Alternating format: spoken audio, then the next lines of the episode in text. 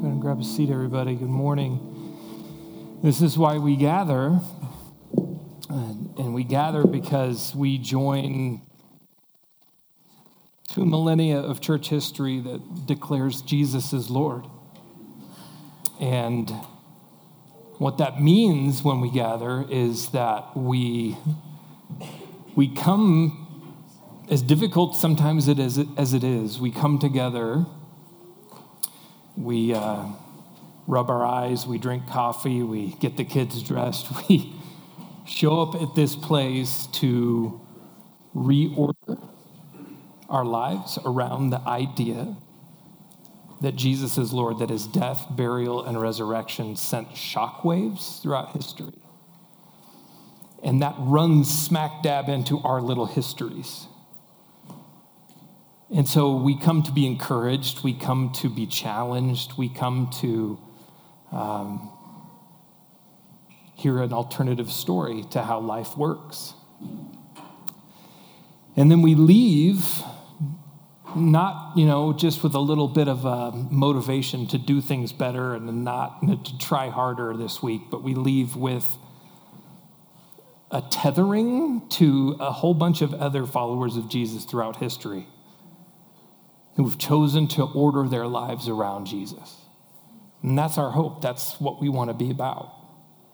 Um, and one of the ways we do that is as a family, we do that together.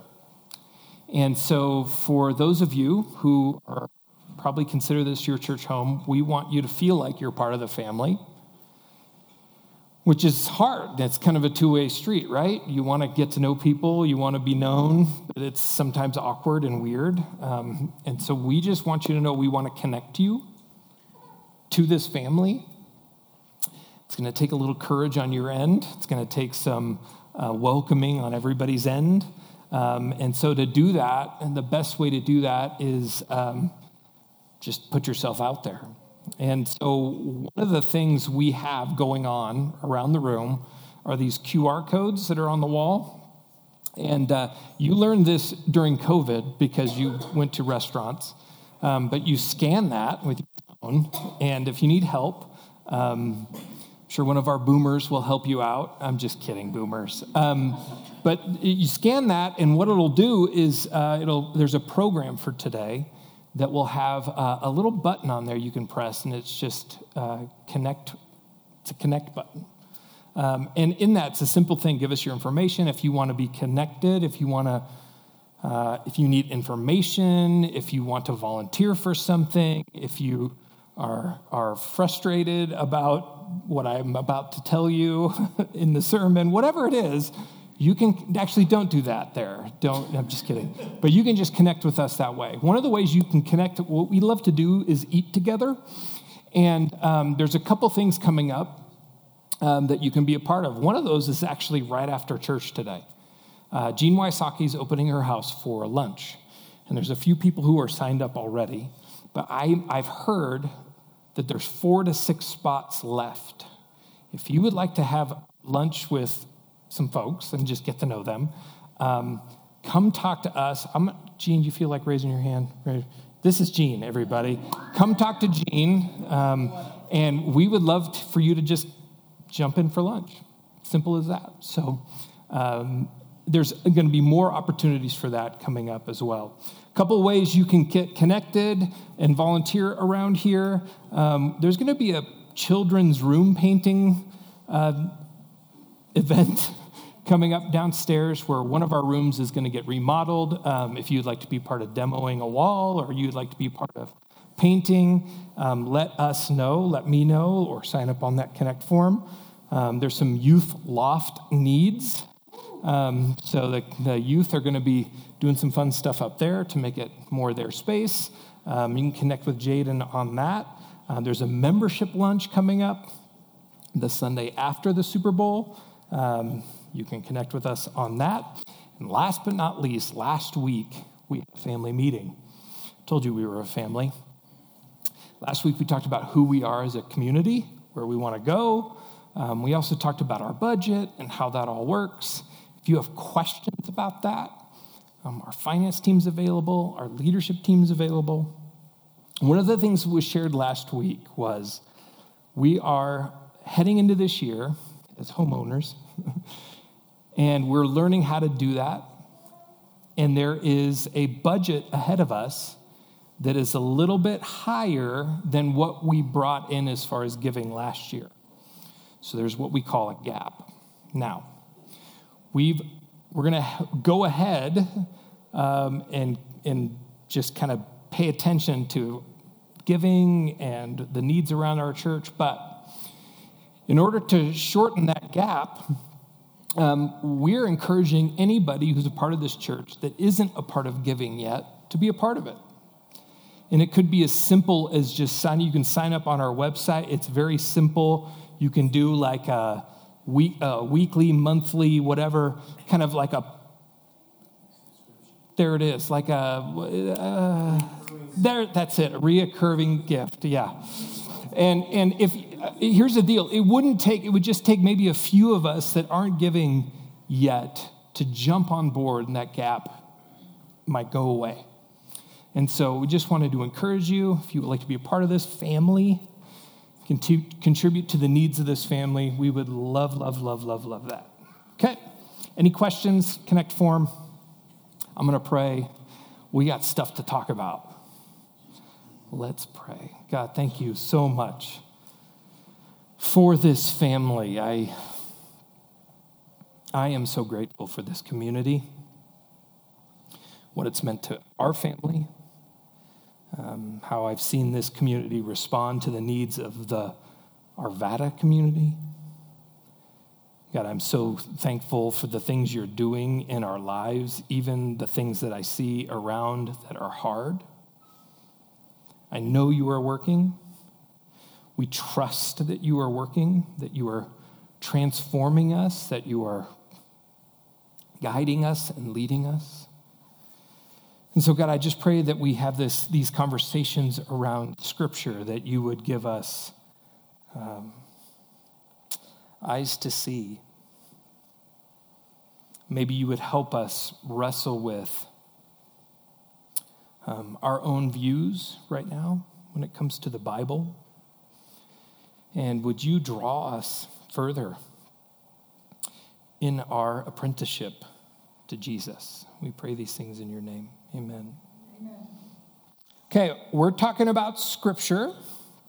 And you know what? I look around, not a lot of us bring our Bibles, and that's okay. We're not like, it's not required. Um, we make it easy, we put it on the screen, things like that. But we're going to talk about this a little bit.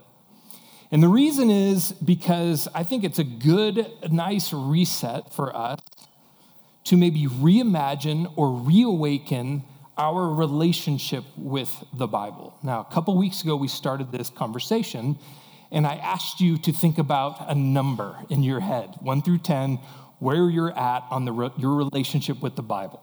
And um, we had some good discussion around that. People were asking me my number. I'm like, how dare you? Um, you know it's a 10, you know. No, there's struggle. I love to study the Bible. I do. So it's a higher number there, but sometimes for my own formation, it's I struggle.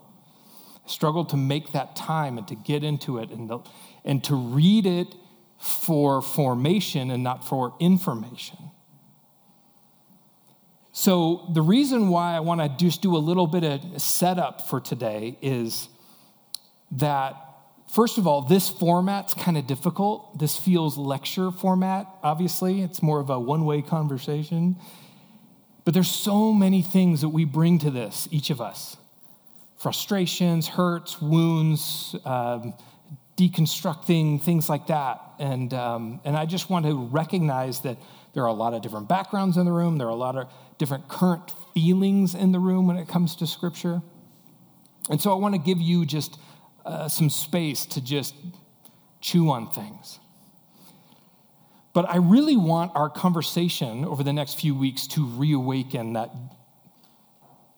that curiosity in you. To approach Scripture maybe fresh, to pick it up again, to let the Spirit of God kind of meet you in the pages. And we're going to talk about what it is and how to read it, but I just want you to know that there's so much beauty and tension and mystery. There's so much uh, story and healing that can come with our interaction with the Bible.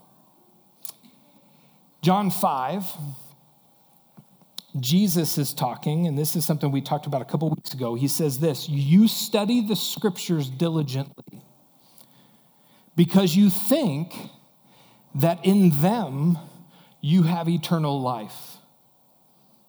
These are the very scriptures that testify about me, yet you refuse to come to me to have life. So when I read scriptures, when I read the scriptures, I, um, I for one have a lot of questions. What is this? like, what is the Bible? Why do we have this? Where did it come from? Why read it? Why study it? What is it for? What role does it play in my life? Uh, you know, like, where does it come from? How did we get it? You know? Uh, rumor has it we don't have any of the original manuscripts. We have copies. What does that mean? Are there errors? Are there contradictions? You know? Like, what about these kind of questions? How do I even read this? Like, I feel like when I pick it up, I'm like lost. How do I meet with God and, and, and using my kind of modern intelligence? Do I have to live under some kind of, does this have authority? What does that mean, right? But the big question for today is I want us to wrestle with what is the Bible? And I know for some of you in the room, you're like, this is like 101. But is it? Because I think a lot of us show up in this place with a lot of different versions of what we think the Bible is and what it's for and how we got it. But are they right?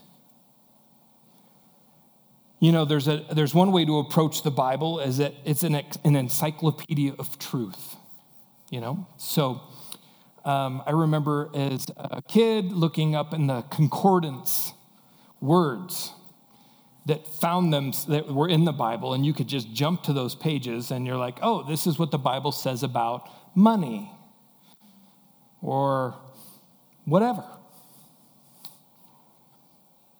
Is it an allegory about me and Jesus? Right?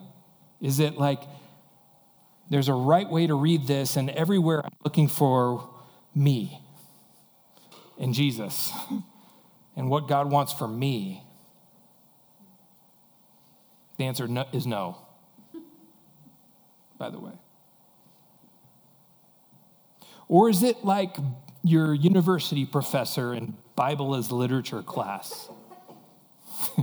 Anybody ever taken a Bible as literature class? Yeah, a few of us. And that version of the Bible is this is no difference. There's no difference between this and the Iliad. It's ancient literature. It's interesting if you want to know what Hebrew men thought about God, but doesn't really have, it's not really good for anything else. Or is this something else? Is there something bigger?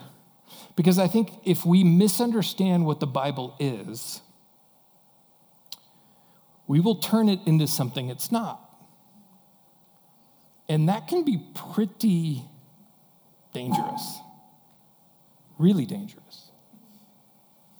So, exactly what is this? So, here's my attempt. This is going to feel a little bit like, I don't know, like a nerdy lecture, but here's my attempt at a definition of what the Bible is, and it's not really my words, it's a lot of great scholars.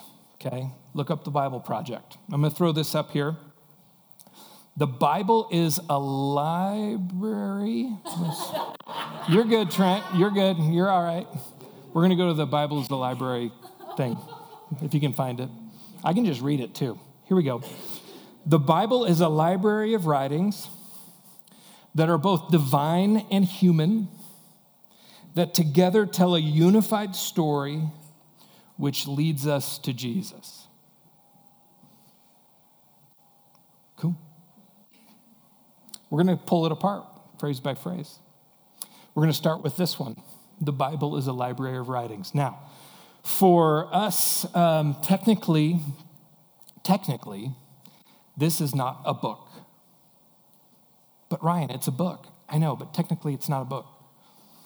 Technically, this is a library. The word biblia is the word book, it's Latin. And but the Bible never calls itself, actually, do you know the Bible never calls itself the Bible? I don't I, I know. Messing with some of you. But it's easy for, to forget that this is a library because it's a book. It's one book. It's in book form. Technically, what that is, is it's a codex. So, Bibles, um, let me just say this ancient writings used to be on scrolls. Then they invented the codex, which basically is a bound book with pages. And I know you guys are like, this is, we're really going this deep, but we are because I think it's really important. It was all scrolls, became a codex, became read out loud in gatherings like this. And until Gutenberg and his amazing invention, we weren't able to have our own copies. Now we can, now there are obviously you can have them on your phone, and some of you have little Bibles that you carry around with you, like Jaden's little chest sack thing. Whatever, what is that? It's a purse, it's a man purse. You can stick a little Bible in there you know? I mean, it's handy. It's really handy. Jaden has a lot of cool stuff in there. If you, you just ask him about it later. Anyhow, so it's, it's, it's very important to think of the Bible as a library because it has a huge effect on how we read the Bible. Think about it. Libraries, when you walk into a library, there's different genres of literature in the, in the library. And normally a book has one genre, but this book has many genres in it. And that's very important for us. There's a lot happening downstairs. But literally, when you walk into a library, you can find cookbooks and textbooks and novels and memoirs, and each of these you approach differently. For instance, when I, I'm reading right now a lot of different things, does anybody read a lot of different books at the same time? Okay, I'm not alone. Great.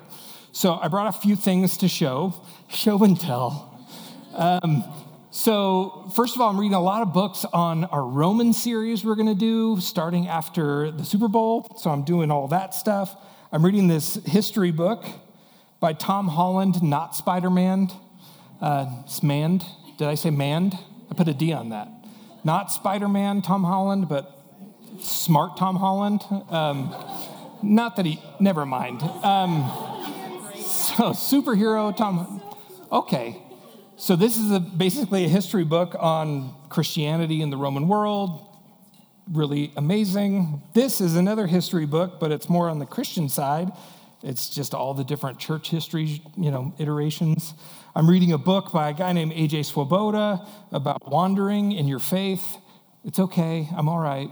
Um, I'm also reading, oh, has anybody read the Gray Man series? Mark Greaney, it's all spy stuff and like guns and explosions. Nobody? All right. The 12th book comes out this next month, and I'm so excited. Seriously. Look it up. Don't watch the Netflix movie, it's garbage. It's hot garbage.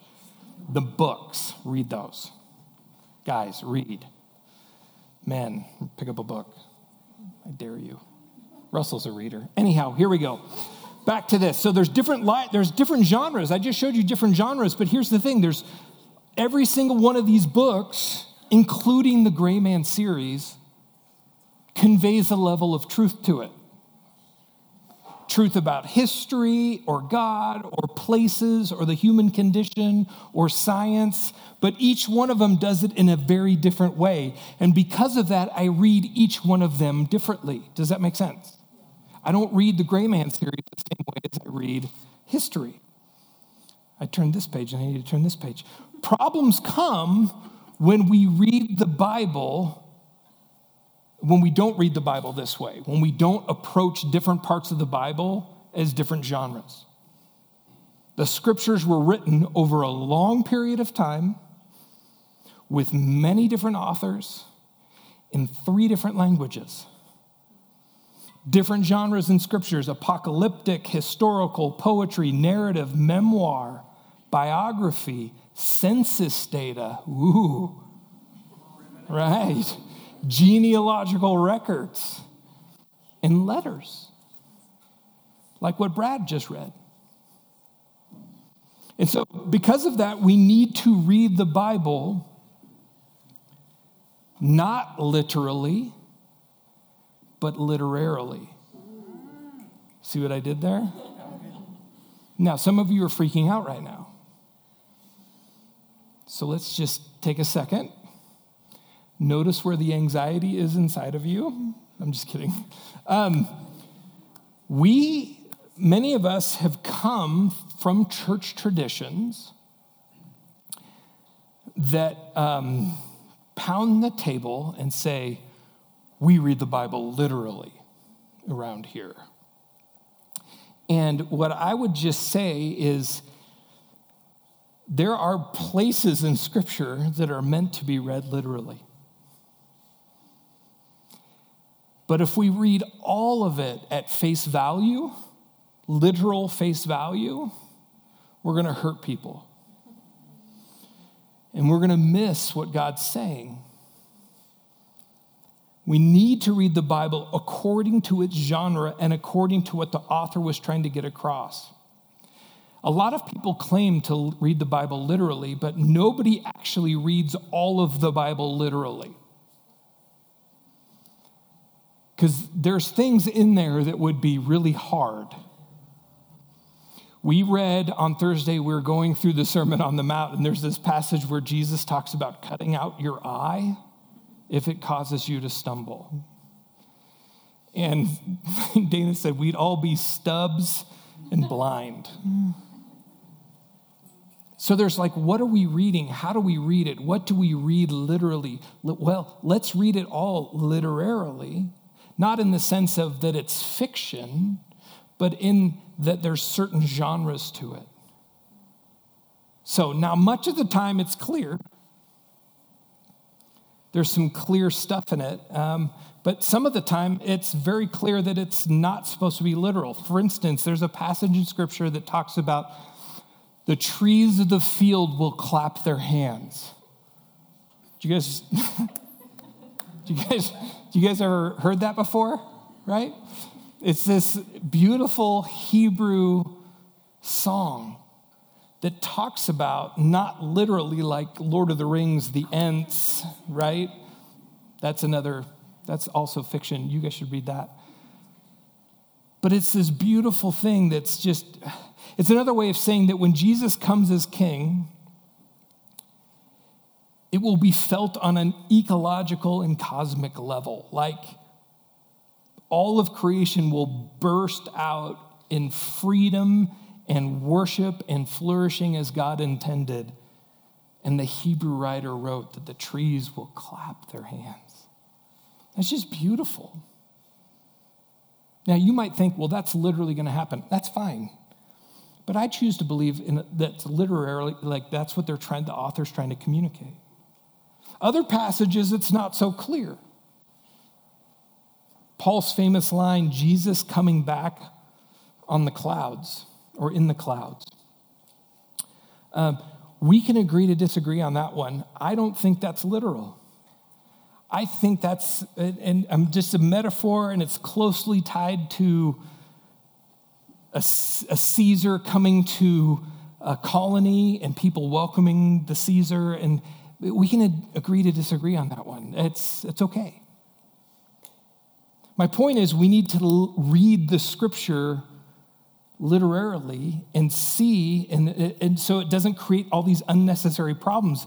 And, and, and so people don't have to pick between the Bible and science and the Bible and history. You know, it's just like we read, for instance, when we read a fantasy novel like The Lord of the Rings, okay, if, by the way, if you've seen the movie, good for you, but you've got to read the books. Like, they're so good. And when you read The Fellowship of the Ring, and say you're reading it by J.R.R. Tolkien, say you're reading it and you get halfway through and you're like, wait a second, hobbits aren't real? I've been duped, right? Like, that's not shattering to you, right? Why? Because you know it's not a history book. But here's the thing that doesn't mean it's not true. And you're like, what are you saying, Ryan? You saying hobbits are real? No. What I'm telling you is there's things in Lord of the Rings that are very true of the human condition. Very true of what you and I experience in the real world, just like in Middle Earth human condition, power, the reality of evil. Those are real, true things. So the scriptures are all, forts, all you know, full of all sorts of genres of literature. The point is, what type of literature am I reading? Because this is a library. So I want to encourage you with that as we start off. Um, the second one is this if we can get the second point up. The Bible is both divine and did I miss something? Okay. The Bible is, mo- is both divine and human. Now, if someone could grab me a glass of water, maybe. This will be on the podcast. Thank you. Um, I'm losing it up here. Um, it's divine in that God is behind each word and each phrase. I just want you to hear that. Some of you are nervous about um, the literary part.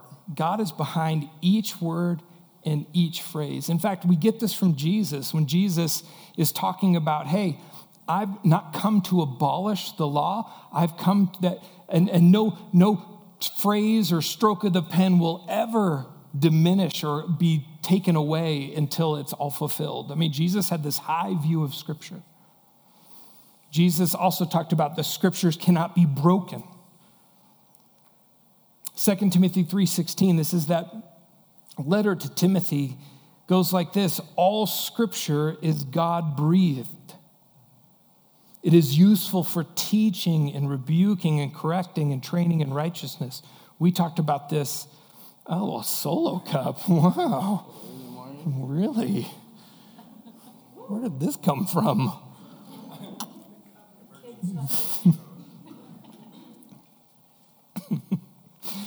um, we talked about this a couple weeks ago. God breathed. This is a Greek word, theopneustos, theo.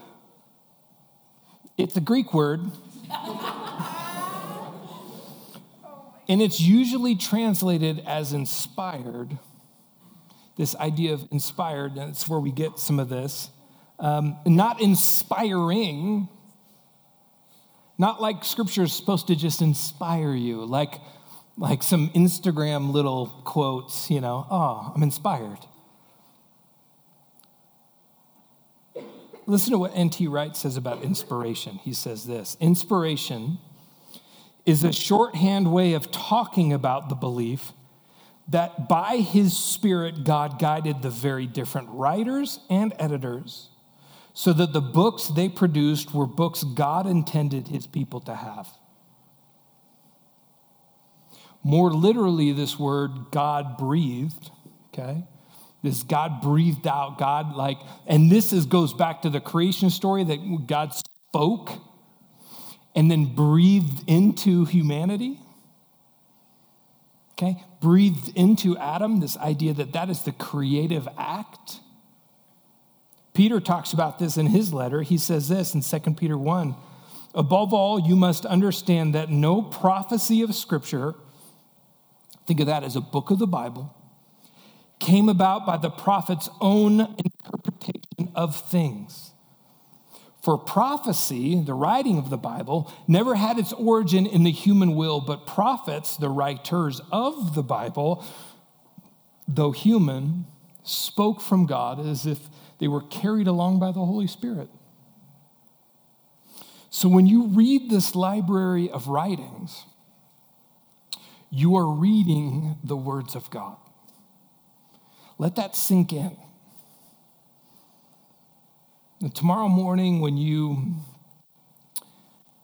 brew up a little cup of coffee, or when you're able to sneak some time, maybe when you get um, a little notification about an, your next scripture reading on your phone, whatever that is, remember that this is you are reading the words of God.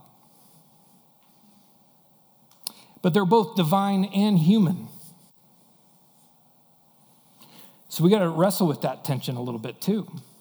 You are reading the words of God, and you are also reading the words of Moses, David, Luke, And you also need to know that, like I shared a couple weeks ago, the, these writers, we don't believe it is not the, it's never been the orthodox view of Scripture that these writers were like in some sort of a trance. Like their eyes rolled back in their head, you know, kind of horror movie thing, and they're just like, mm. that that's not the orthodox view of how Scripture came together. You have real human beings that God uses. And, and it's amazing that God always works through free thinking, intelligent, rational, relational, creative beings to do anything. God breathed out and inspired it through human beings. God did not erase their personalities. He did not erase their intellect or their vocabulary or their stage of life or their personal experience.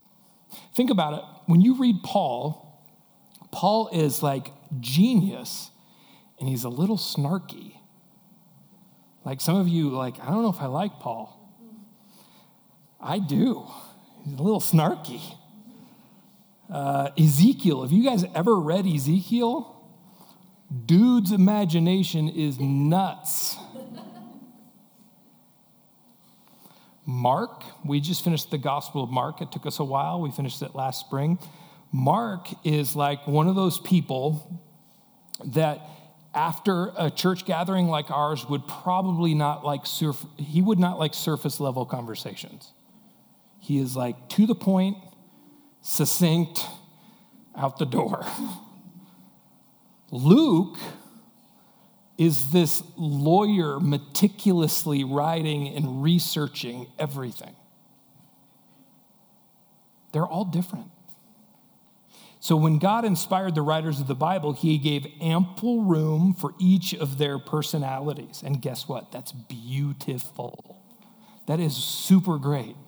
That is really encouraging. Because what that doesn't say is like, oh, okay, this is all just like golden tablets dropped from the sky which we'll get into. The model I tend, tend to lean into when I wrestle with this idea of God wrote it and humans wrote it is this idea of the incarnation. And all throughout church history, um, at the center of everything we believe as followers of Jesus is the incarnation, is the infleshing of God in Jesus God with us. The ancient Orthodox and historic faith, fully God, fully human.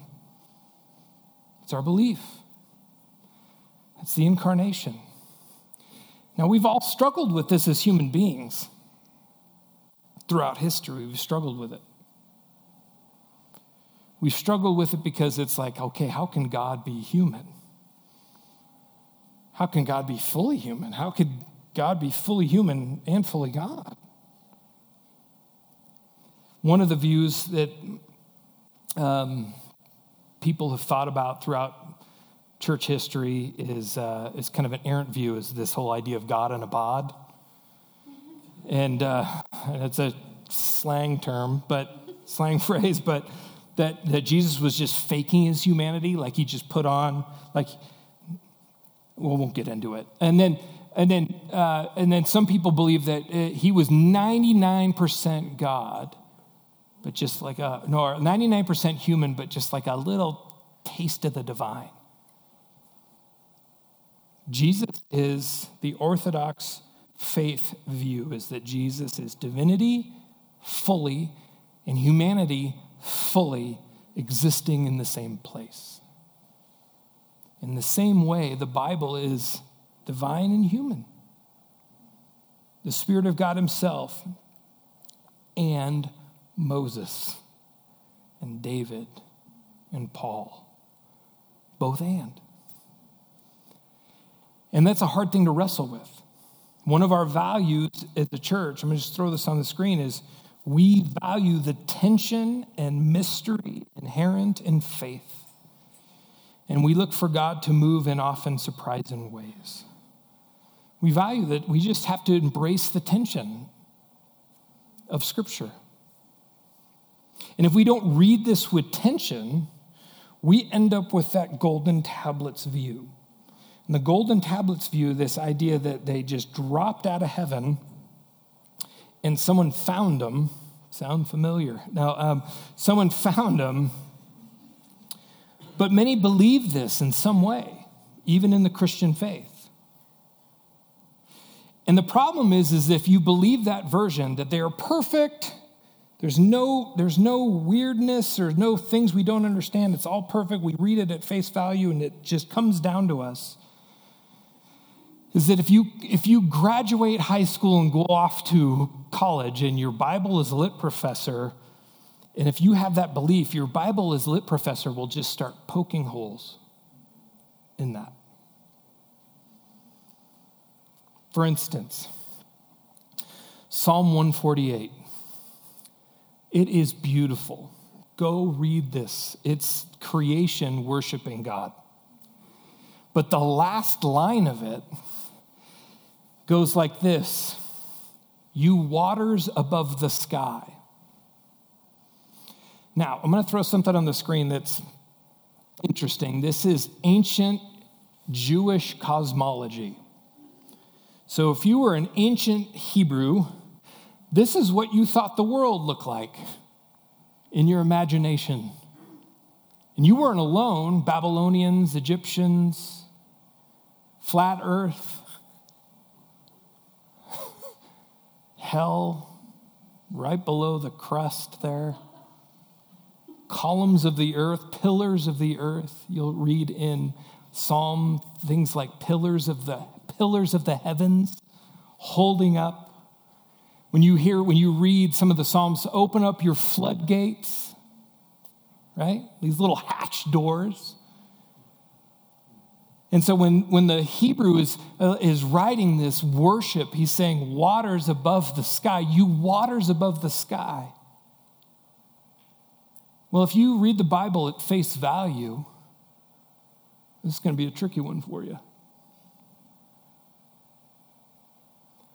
But if you write it as beautiful Hebrew worship language, if you read it as beautiful Hebrew worship language, it does something different, right?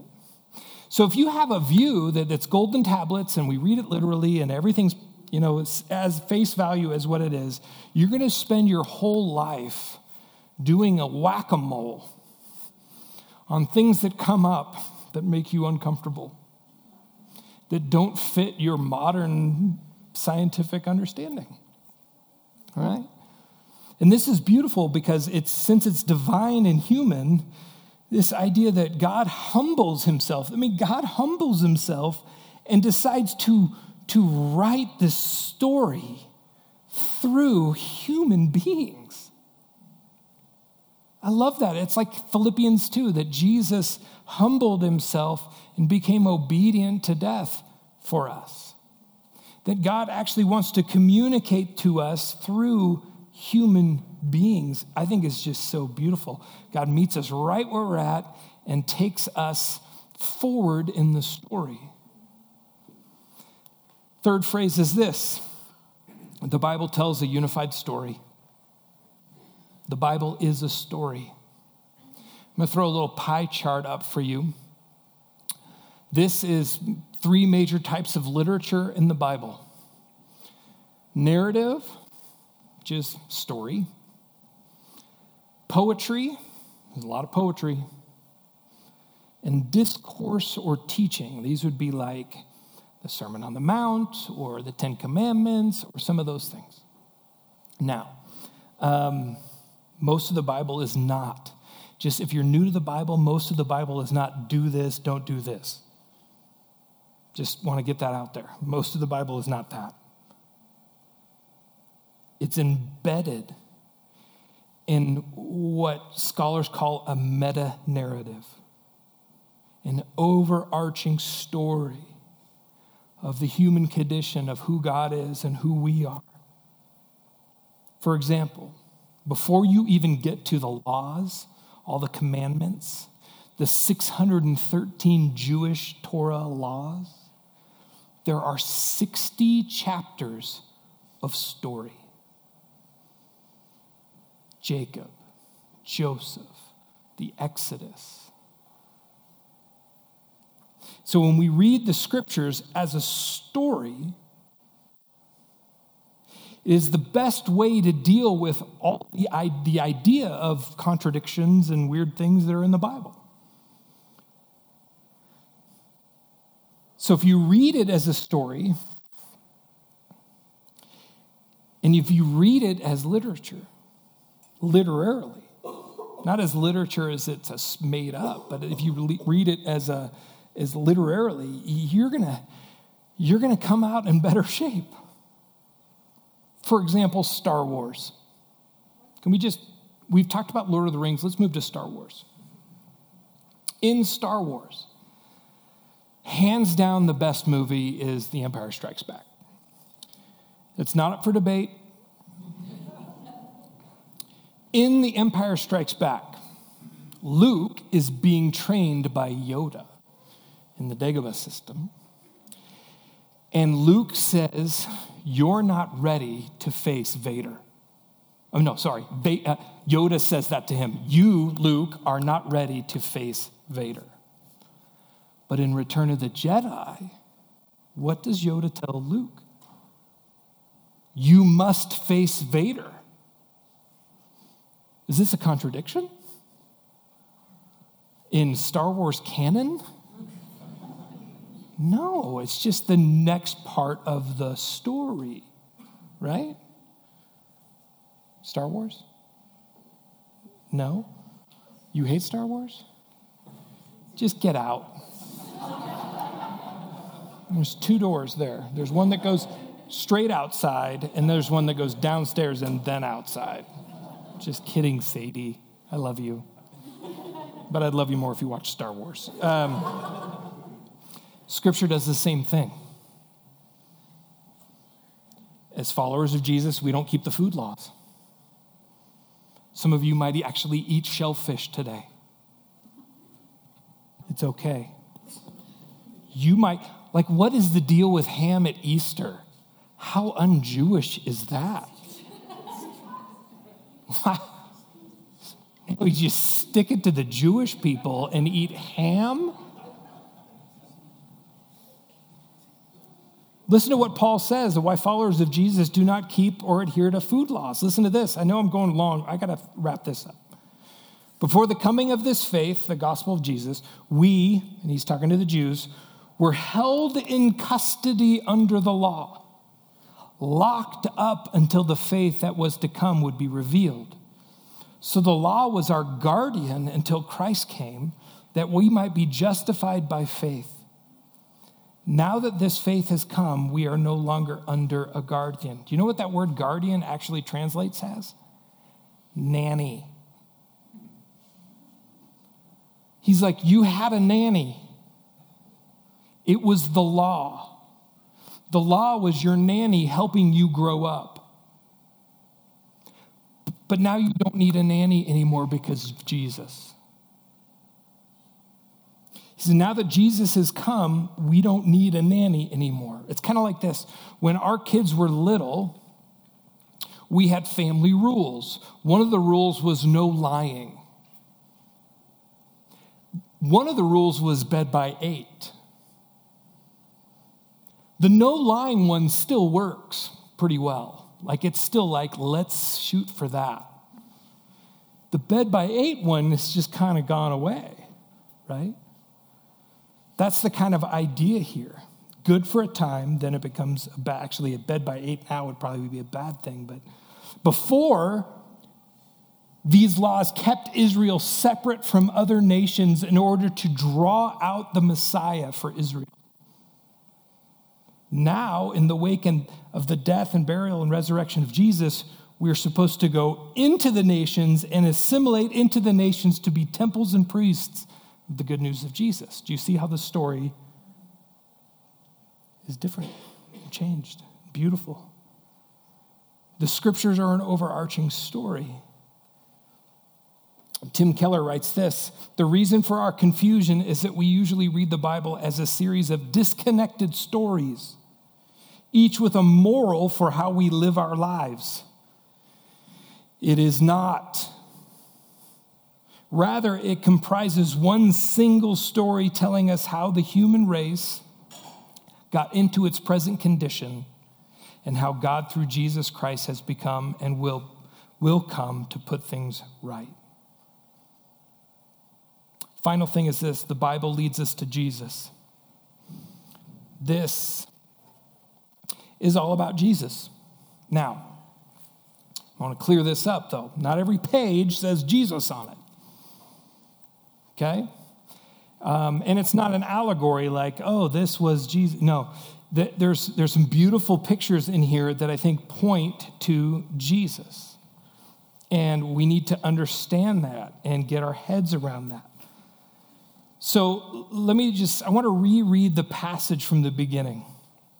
And I want to read this over you. And let this be an encouragement to you.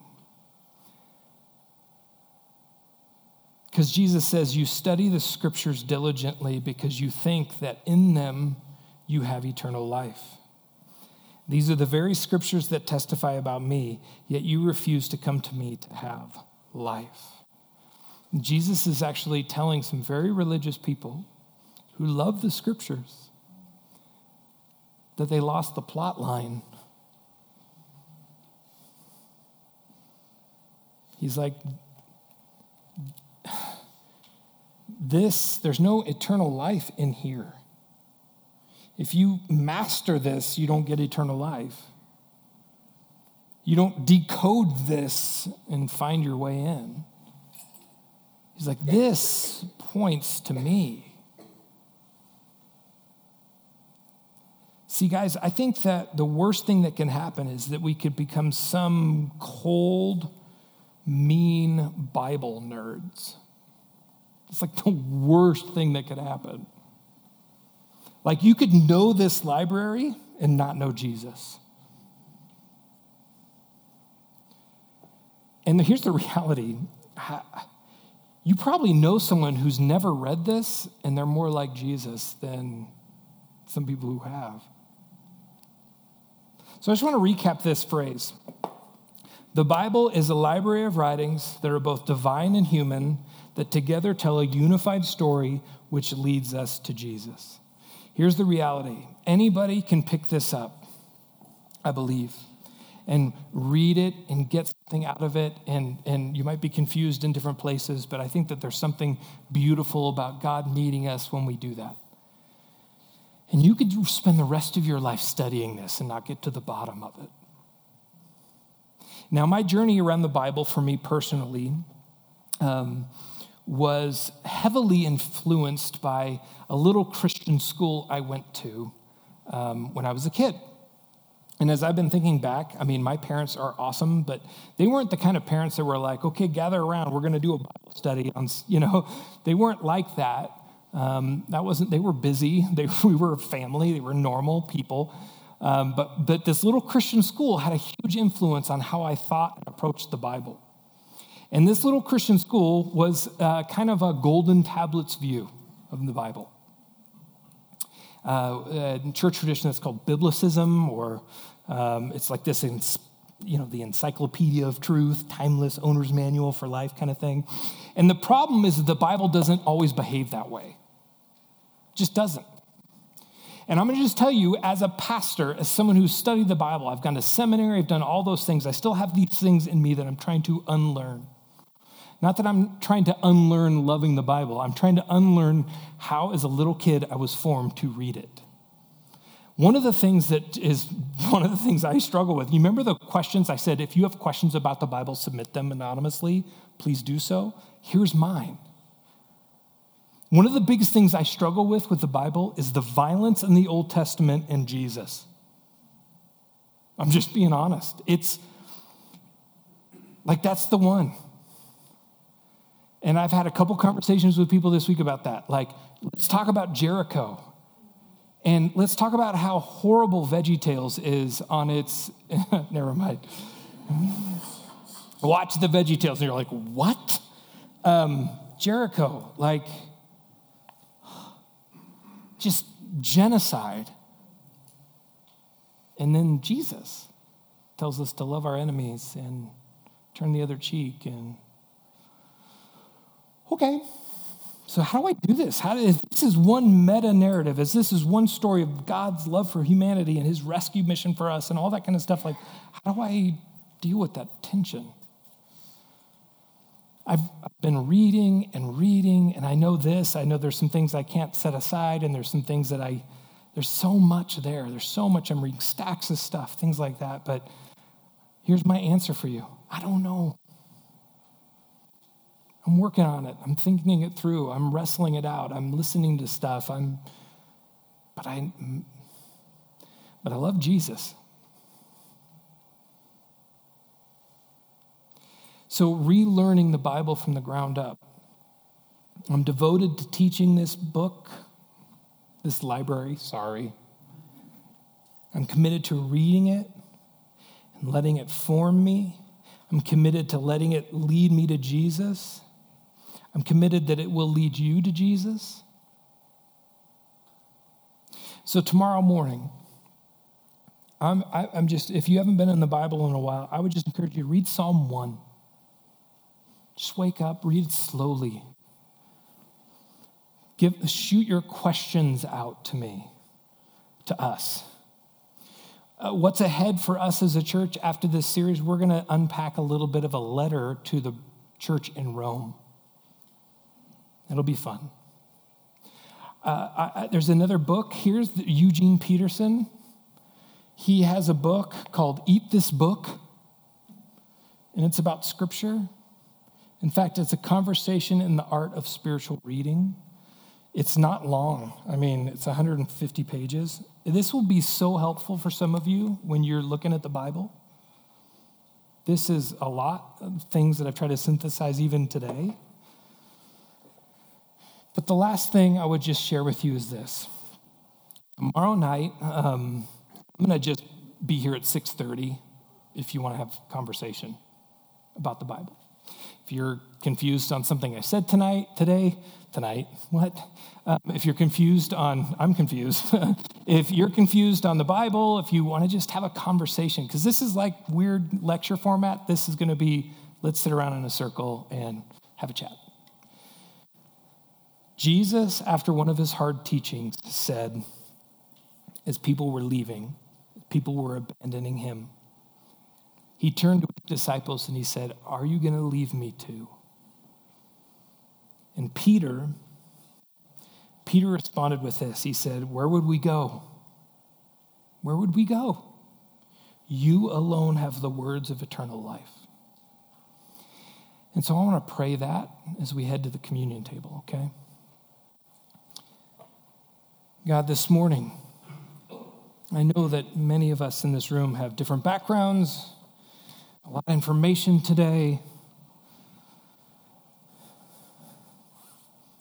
But I think about those words of Jesus Are you going to leave me too?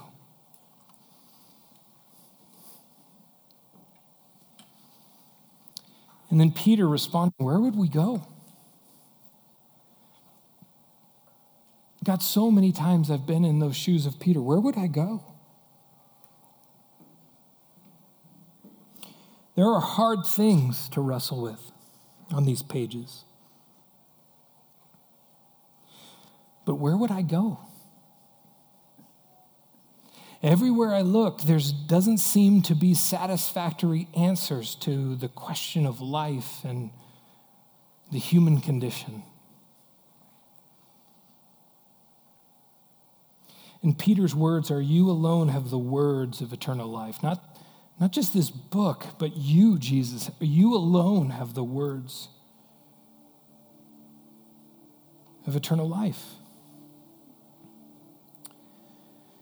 And it's to continue to trust. Help us do that. We pray these things in your name. Amen. Guys, this morning we're going to come to the table. The literal words of Jesus. When you gather, remember and come. This is my body broken for you. This is my blood spilled for you. This is what is about to happen. And his disciples passed the bread and they passed the cup and they were around a table. And for thousand, a couple thousand years now, followers of Jesus have gathered around a table and passed that bread and passed that wine and passed that juice together to participate in the story, in the grand story of what God is doing. And this is our opportunity to do that together. This is why we set aside time to do that. So this morning, come when you're ready. There is gluten free. And there's bread, and there is juice. Come when you're ready and participate.